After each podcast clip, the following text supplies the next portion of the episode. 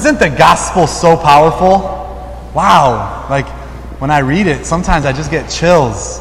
You guys ready to have some fun? Can I get a lot of kids up here, children? Can you just stand up and just come up here? Come on, just come up right up to the middle. Come on, come on, you're never going to forget this. Come on, you can stand up here actually.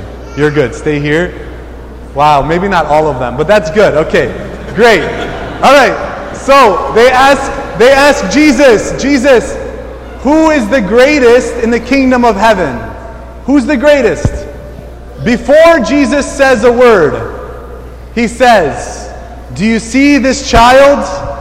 This is the greatest in the kingdom of heaven. For whoever humbles himself like this child, he will be greatest. Can we give him a round of applause? Children, can you look at me? Hey, kids, never lose your childlike heart. Never grow up. St. Paul says, do not be childlike in thinking, be mature, right? Grow up, you're going to grow up, but never forget that you are a child of God. God bless you. Go ahead, go back to your seats.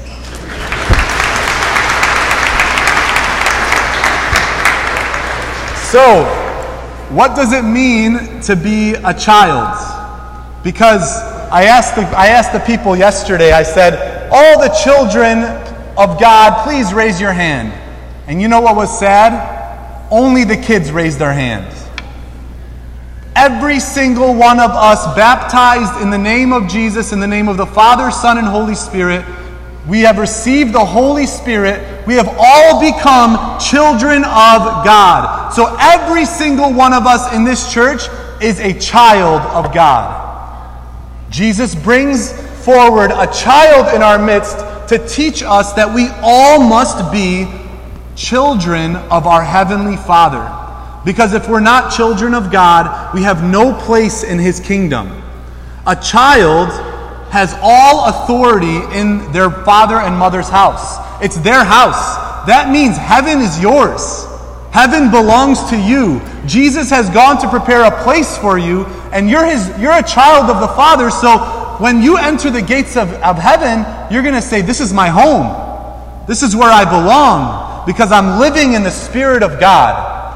But I'm going to talk about two things that children have that Jesus wants us to have. One is humility, and the second is vulnerability. So, first with humility, Jesus says, Whoever humbles himself like this child is the greatest in the kingdom of heaven. We have to have childlike humility. When asked who is the greatest, Jesus doesn't choose the strongest, the most gifted. He says, well, St. Paul says, God chose the foolish things of the world to shame the wise. God chose the weak of the world to shame the strong. Humility, one aspect of it is to be dependent upon God, to always know that you need God. The proud person says, I don't need God, I'm self sufficient. But the humble person recognizes that even though they can be gifted in all of the all of so many things, that without God they are nothing. A child recognizes that they need mommy and daddy. Who cooks for them? Who cleans for them? When a child is hungry, they say, Mom, Dad. Who's mom or dad? Who's, who's cooking is better? Sometimes it's opposite, right? Yeah, some, mostly it's mom. But sometimes dad cooks some good barbecue or whatever. Who, when a child is hungry, they cry and they say, Mommy, Daddy, I'm hungry. When we, as children of God, are hungry and needy and thirsty, we go to the source, Jesus, and He gives us His bread so that we can have. You know, I love John chapter 4, the woman at the well. The woman goes to the well and she's thirsty. And Jesus says, I have water in which when you drink this, you will never thirst. Go to me, come to me, because you're going to come and drink this water, you're going to be thirsty again. But when you come to me, when you live as a child dependent upon God, self, you're good. As a priest, one of, um, one of my biggest struggles as a priest is self reliance. To rely on my own strength, and my own power, my own knowledge. But my posture as a priest has to be receptivity to be open to the Holy Spirit, to be open to what God wants to communicate to the community.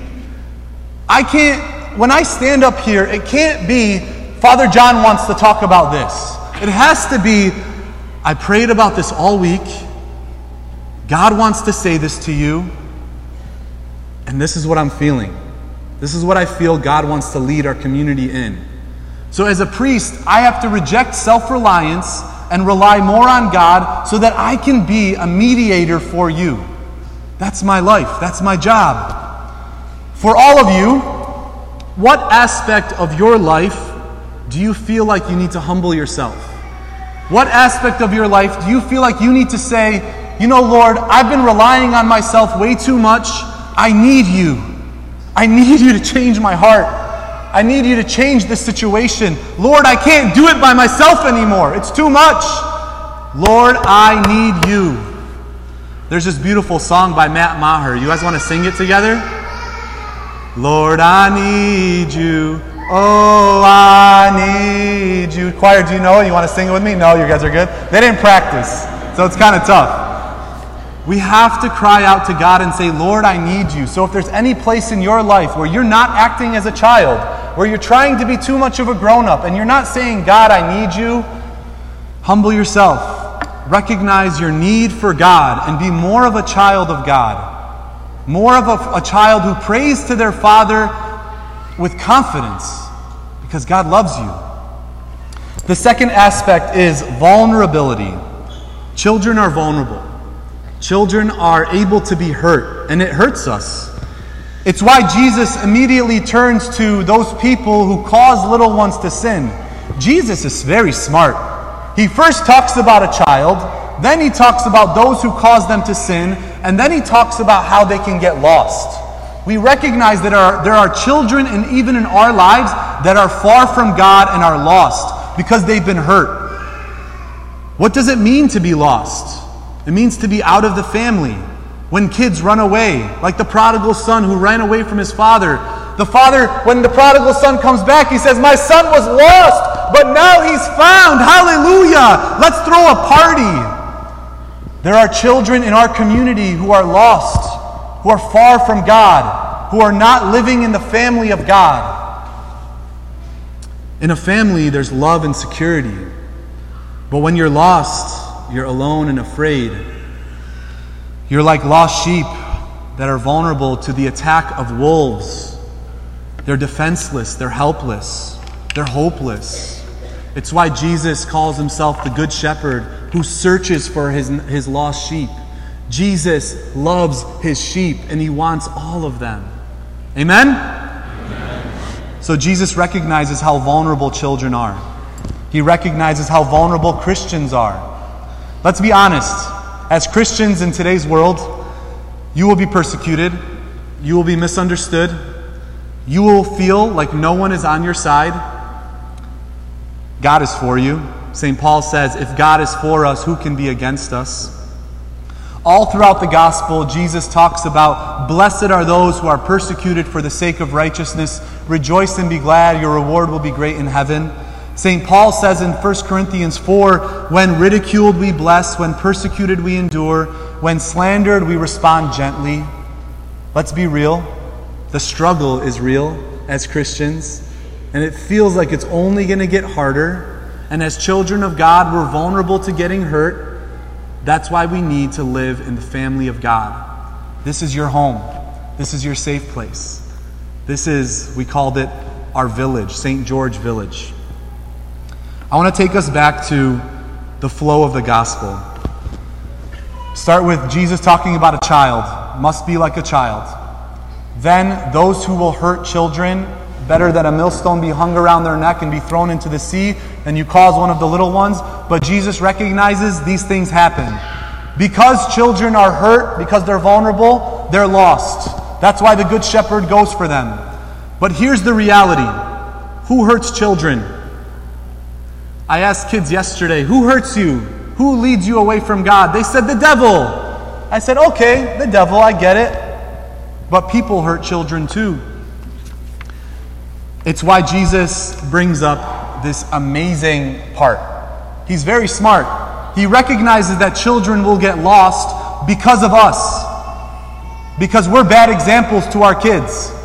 So Jesus says, if your brother sins against you, go and tell him his faults.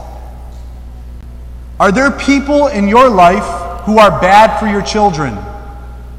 Are there people who lead your children to sin? Not just children, you. Are there people in your life that lead you to sin? Maybe it's a friend that's a bad influence. You know, parents always talk about it. Hey, kids, you listening? Kids, can you raise your hand? Raise your hand, kids. I'm keeping you now. Parents always talk to you and they say, Watch out for your, say it with me, watch out for your friends. Be careful, kids. Or maybe you're the friend. Maybe you're the friend that leads others away from God, away from the family of God. Watch out for your friends, kids. But how about us? Don't we also need to watch out for our friends? Those who cause us to sin? Jesus says, if your brother sins against you, go and tell him. Are you willing to correct them and tell them? I think we're turning into a community that's scared to correct people. Just like a relativistic culture that says everything is true, we don't want to offend anyone because we don't want to impose our value system upon them. We say, oh, you do you, you know? But they're causing you to be them. So what are we doing? It's sad, but Chaldeans seem like they avoid conflict now. Don't tell them they're wrong. It's, it's awkward. Don't be awkward. That's not what Jesus said. Jesus said, Those who cause sin, tell them. If they don't listen to you, go take two people and tell them with those people so that you have witnesses. Maybe they're going to listen to them. If they don't listen to them, take them to the church, which is the community of believers. If they don't listen to them, Treat them like a Gentile or a tax collector, which means get them out of your life. So, kids, if you have friends who are far from God, teach them about Jesus. Your job is to evangelize them, your job is to help them.